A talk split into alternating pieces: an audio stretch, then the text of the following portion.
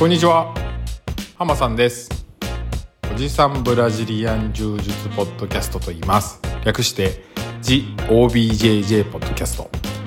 このポッドキャストは40代からブラジリアン柔術を始めたおじさんである私浜さんが、えー、ブラジリアン柔術のことについて語るポッドキャストです。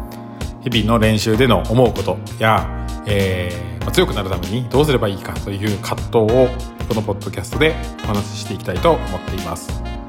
ぜひ皆さん聞いてください。よろしくお願いします。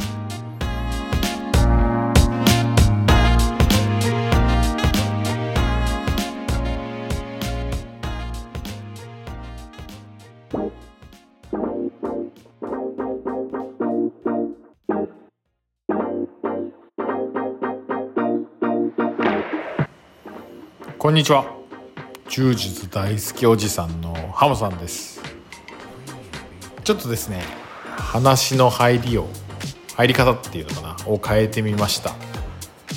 というのもですねあのツイッター今の X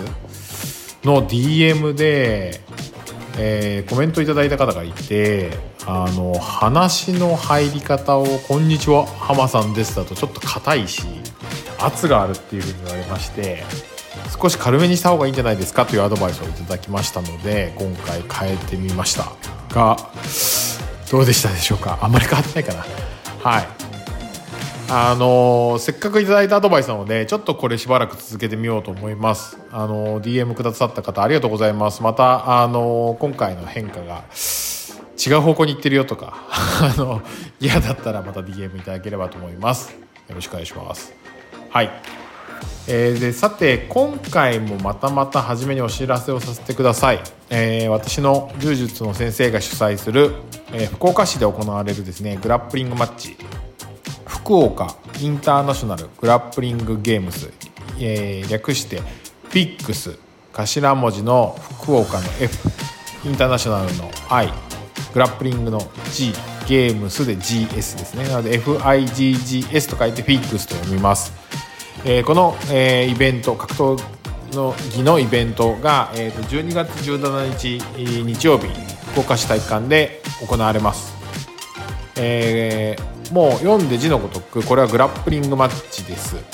えー、個人戦と団体戦でのエントリーが可能ですがもうエントリーを実は締め切っていますのではい。えー、興味がある方はぜひ12月17日福岡市体育館に来ていただいてご観戦いただければと思います。はい、え、場所等の詳細はまたホームページにありますので、えー、インスタグラムから FIGGS アンダーバーオフィシャルと、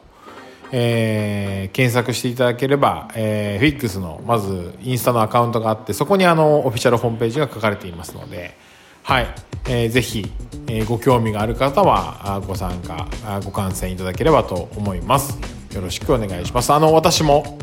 迷ってましたが出場を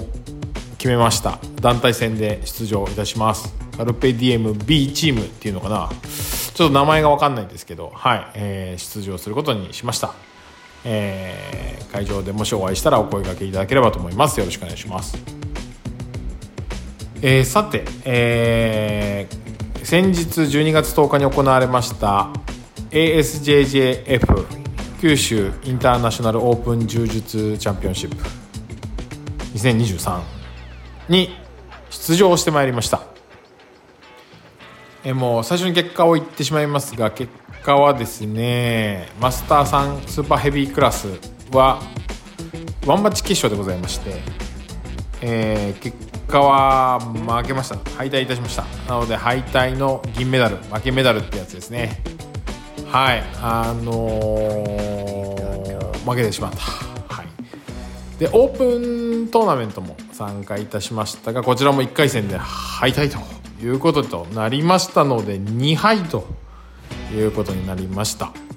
はい。あのー、とっても残念な結果に終わりましたがまあ、でもですね今回収穫は2点ほど実はありまして、まあ、何かというと、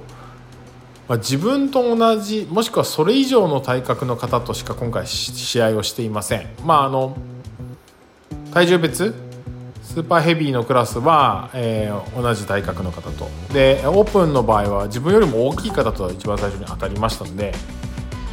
はい。あのー、まあ、そういった方とやる機会ってなかなかないんですね。なのでまあそういう方と試合をして、まあ、どういう試合運びになるかっていうのを理解することができたというのが一つ大きな収穫でした。で2つ目はあのー、立ち技だけというか立ち技が私得意だなと思ってたんですけどあのこの重いクラスの人ってやっぱりみんな立ち技得意なんでこれだけだとやっぱり通用しないというか勝負にならんなということを体感しました。はい。あのどちらも負けたきっかけは私タックルをしようとして、まあ、うまくタックルに入れなくてそのまま潰されて上を取られちゃった。みたいなあの負け方だったんですけど。はい。あのやっぱり下からも攻めれるという選択肢を持たないとダメだなと思いました。これを通じ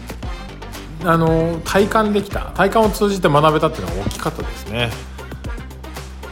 はい、あの試合の具体的な細かいレビューはちょっとここでするのはやめときますがやっぱりそのまあ、OB デビュー戦ということだったんですけども、まあ、明らかに白帯のとの戦いが違うなということを感じられたのはとても大きかったような気がします。はい、でまた同じこと繰り返しですけどやっぱり、ね、背が高くて、えー、体重も私よりも3 0キロぐらい重くてでしかも速いみたいな方と今回できたんですね。それはねすごく良かったですね。あのー、まあ、自分のゴールというか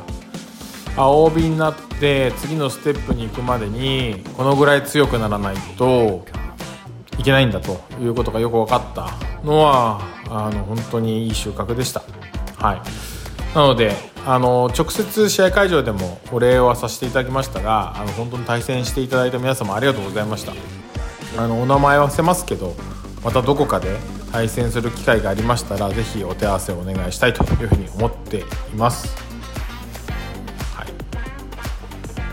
で試合とはまた別で今回会場では2点ほど驚くべきことがありまして1つ目はですね、まあ、実は今回私の家族妻と娘があの観戦に来ていたんですけど娘がですね、まあ、今回の私の敗戦を目の前でまあ見ていまして、まあ、それで何を思ったのか、まあ、あ泣いてしまったということがありました。あの娘ももうすぐ4歳になるまあ、年少ですね幼稚園の年少の子なんですけど父があの試合に負けたということがなんか分かるようになっていたらしくてあのとても私の敗戦を残念がっていました。5月にあの白帯で IBJ あ JBJJF の試合に出た時はあのもう試合を見る集中力が全然なかったんですよね。で自分の父が何をしてるかよく分かんないっていう状態だったと思うんですけど、まあ、ここ約半年ぐらいでどうもその試合という存在を分かったと。いうところとあとそこでの勝ち負けがついて私が負けたということが分かったということであの想定外の何て言うんでしょうね気づきというかあの娘が成長しているという気づきを得られたっていうことが今回の試合ではありました。はいまあ負けてしまったんでねあの今回父の威厳を娘にこう示せなかったっていうのはとても残念なんですけど、まあ、娘も、あの、まあ、分かっていたというか父である私が練習とかを頑張っていたのは分かっていたようなので、最後にはですね泣き止んであの次頑張ろうねと。でもっと練習しようねみたいな、はい、ことを言ってくれたのはまあ嬉しかったですね。はい。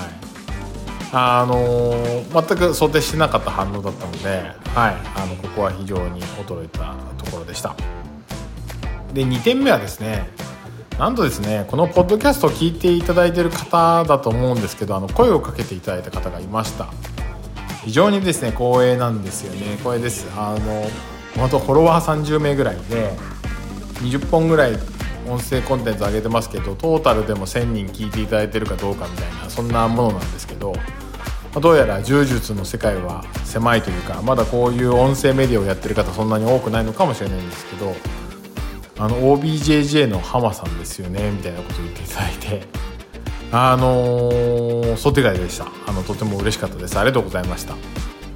はい。あのーまあ私のこの何て言うんでしょうね一人のつぶやきみたいなおじさんの一人しゃべりみたいな、まあ、コンテンツがどれだけあの柔術の発展とかあと柔術をやってみようと思う方のその輪を広げることに、まあ、貢献できてるかどうか分かんないですけどはい。あの興味を持って聞いていただいてるっていう方を目の前にできたということはすごく嬉しかったです。ありがとうございました。はい。というこの2点ですね。驚くべきことがありました。でもやっぱりこれは試合に出てるからというところだと思うのであのやっぱり試合はいいですね、まあ、仕事の関係で今回はあの、だいぶ間が空いてしまって今年も本当2回だけ。なので5月の JBJJF と今回だけしか出れてなかったんですけど、まあ、勝っても、ま、負けてもですね学びがあるというところとかあとまあこういった想定外のあの周囲からの声がけもあったりしたのでやっぱりいいなと。生はいいなと。いうふうに思います。なので来年もできるだけあの時間をとって試合に出ていきたいというふうに思っています、で最後はですねフィックスですねあの冒頭にも申し上げましたがあの私の先生が主催する農技の大会、えー、出場してまいりますあの今回農技初試合ですがあの頑張って戦っていきたいというふうに思います。はいえー、それでは、えー、今回はここまでとしたいと思います。あの聞いていただきましてどうもありがとうございます。また次回聞いてください。では失礼いたします。